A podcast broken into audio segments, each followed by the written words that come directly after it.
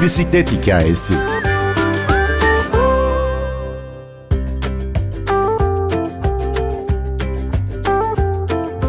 Bisikletler canlı varlıklardır ve biz dinlemeye hazırsak bize çok şaşırtıcı hikayeler anlatabilirler.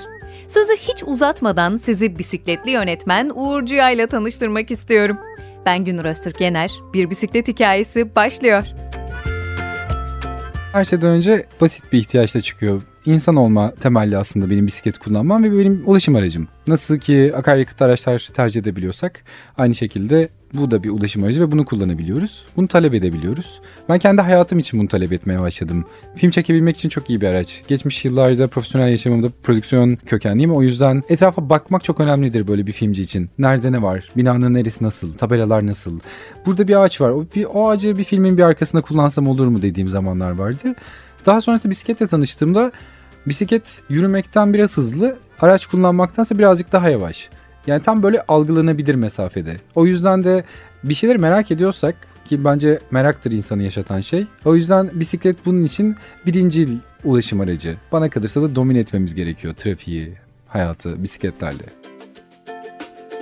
Peki bisiklet üzerine bir şeyler çekmeliyim ve bisikletle ilgili kareler aktarmalıyım insanlara dediğin anı hatırlıyor musun? Aslında çocukluğumda ilk bisikletim olduğunda bir heyecanlanmıştım. Herkes onu bir hatırlar herhalde böyle ilk başta böyle uzaktan bakarsınız böyle güzel görünür böyle yavaş yavaş akışkan bir hali vardır. Yan komşunun vardır babadan istenir babayla ilk temas halidir. Çünkü böyle ilk defa aileden uzaklaştıran şey ve kendi gücünüzden daha uzağa gidebildiğiniz şey bisiklet sağlar. Bisikletle film çekme ihtiyacı da biraz böyle çıktı. Tekrar yetişkinlik hayatıma bisiklet geldiğinde o bisikleti birinin balkonundan almıştım. Balkonda duruyordu babası kullanmıştı ve orada bir anı var ve bir değer var. O değerin üzerinden bir şeyler anlatabilir miyim diye düşünmeye başladım. Tam o sırada Kadıköy'de yaşıyordum ve bir grup insanla tanıştım. Bunlar bisikletlerini engelli bireylerle birlikte kullanmak üzere ortaya çıkmışlardı ve kamusal alan deneyimi yaşatmak istiyorlardı engelli bireylere. Güzel geldi. Biraz daha seslerini duyurma ihtiyaçlarının olduğunu fark ettiğimde neden bununla ilgili bir film yapmayalım ki diye oturup konuştuk. Ve Makam Şoförü böyle başladı. Bu film ismi Makam Şoförü. Engelli bireylerin kamusal alan deneyimi yaşayabilmeleri için herhangi bir engele tabi olmayan, fiziksel engele tabi olmayan insanlarla birlikte paylaştıkları bir belgesel film.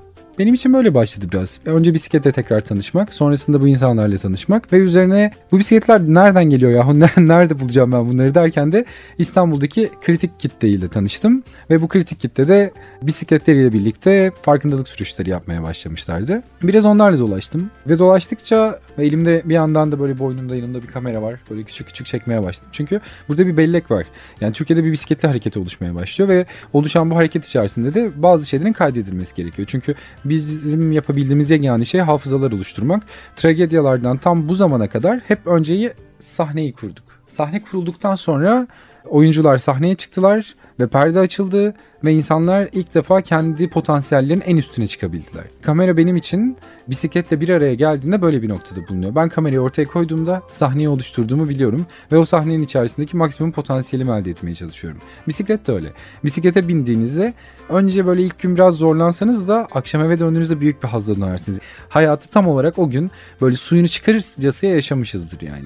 Çünkü kaslar yorulmuştur, böyle endorfin salgılanmıştır. En nihayetinde burada bir takım böyle küçük küçük manalarımız var ve bunlar bize kimi zaman mutlu olmamız için, kimi zaman üzülmemiz için bir takım sinyaller gönderiyor. Ben bu sinyallerin olumlu olan tarafında olmak istiyorum. Önce kendi hayatım için. Sonra da bunu yayabilmek istiyorum. Bisiklette öz yaşam öyküleriyle bir günü hakkıyla yaşamış olmak için o çabayı yeteri kadar sarf etmek ve bisikletli yolculuk mudur tanımımız. Hakkıyla yaşam. Bence oyun oynamak aslında hakkıyla yaşamak için bisiklete çok güzel bir oyuncak. Hmm. Hem de ulaşmamızı sağlıyor. Peki yalnızca makam şoförü yok. Hı-hı. Makam şoförünün ardından birçok film geldi. Biz sana tüm bu filmler nedeniyle bisikletli yönetmen diye hitap ediyoruz ama neler neler var listede? Makam şoförüyle başladı. Sonrasında Critical Mass'i çekmeye başladım. Şu anda 10. yılında. 10 yıldır İstanbul'daki Eskişehir, Ankara, İzmir, Manisa, Bergama, Diyarbakır'daki eylemleri çektim. Bunlar farkındalık sürüşleri aslında. Ama ortak bir hareketin devam ediyor olmasından dolayı da bunları bir eylemlilik halde diyebiliriz aslında. Farkındalık sürüşleri bunlar ve trafiğin içerisindeki bisikletli aktivistlerin var olma çabalarını. Trafikte biz de varız. Hatta trafiğin kendisi biziz diyen insanların öykülerini derlemeye başladım. Bu 10 yıldır süren ve şu anda şu sıralar uzun metrajını tamamlamaya çalıştım. Post prodüksiyon aşamasındaki yeni filmim. Bunun arasında başka şeyler oldu. Ben öncesinde bir yolculuğa çıktım. 2 yıl önce bisikletle önce bir yıl Türkiye'ye dolaştım. Sonrasında Gürcistan, Azerbaycan ve İran dolaştım. Şimdilerde geri geldim. Bisikletim hala Tahran'da. Orta Asya'ya gitmek için bekliyor. Kısa bir ara veriyorum şimdilik. Bu zamana kadar bu yol boyunca ben bir yandan seyyahlığımı bir yandan filmciliğimle devam ettirdim. Buna da Kinocycle dedim. Bir yol arkadaşım vardı Beni Ankara. Birlikte yol aldık.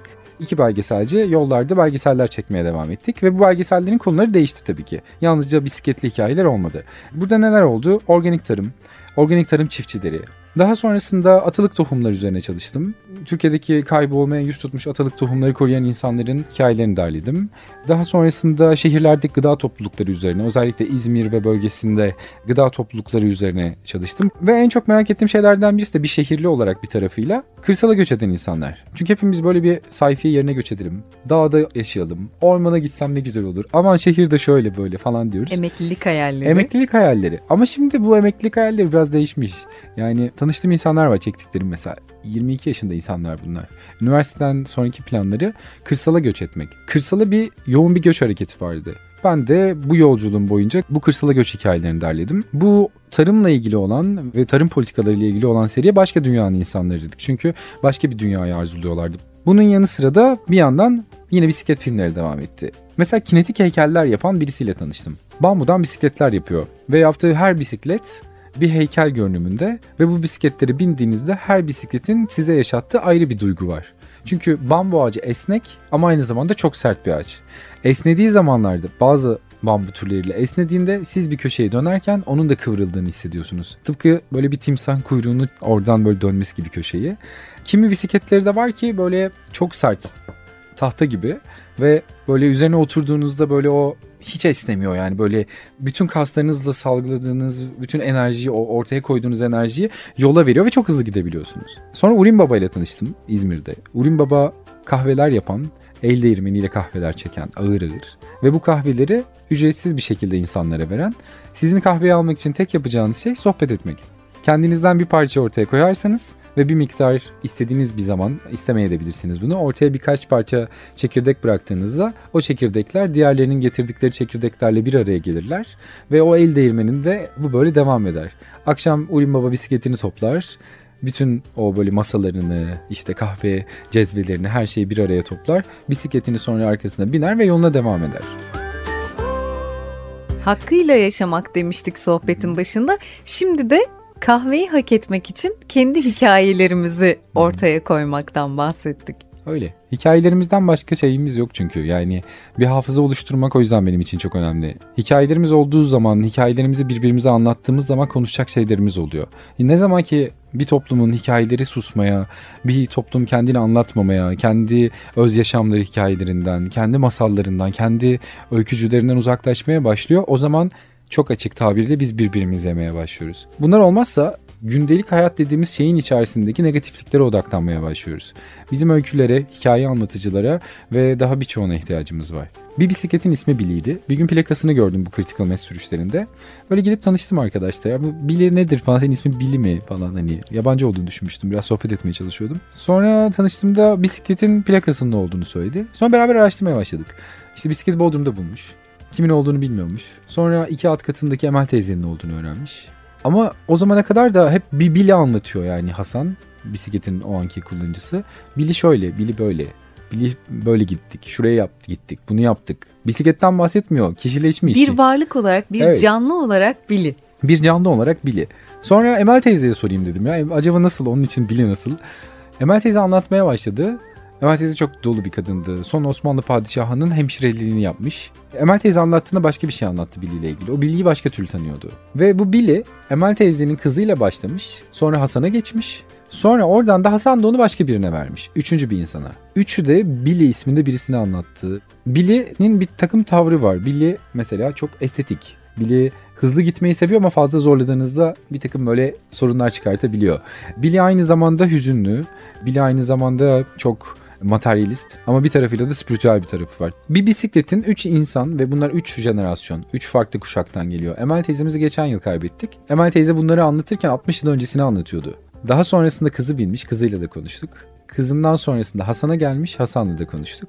Şimdi Gültekin Hoca da bir öğretmenimiz de okula gidiyor bisikletiyle. Öğrencilerine bisiklet sevgisi aşılamaya çalışıyor bir yandan. Bence dokunduğumuz, temas ettiğimiz her şeye, her canlıya bir kere daha düşünerek bakmak gerekiyor. Dileriz Billy'nin ömrü çok çok uzun olsun, daha çok insanın hayatına dokunsun bu şekilde. Umarım. Veda ederken küçük bir not ekleyelim. Bisikletli yönetmen Uğur Cuya'nın tüm filmlerini kendisinin Kino Cycle YouTube kanalında izleyebilirsiniz. Ben Günür Öztürk Yener, prodüksiyon Dersin Şişman, bir bisiklet hikayesinde yeniden buluşmayı diliyoruz.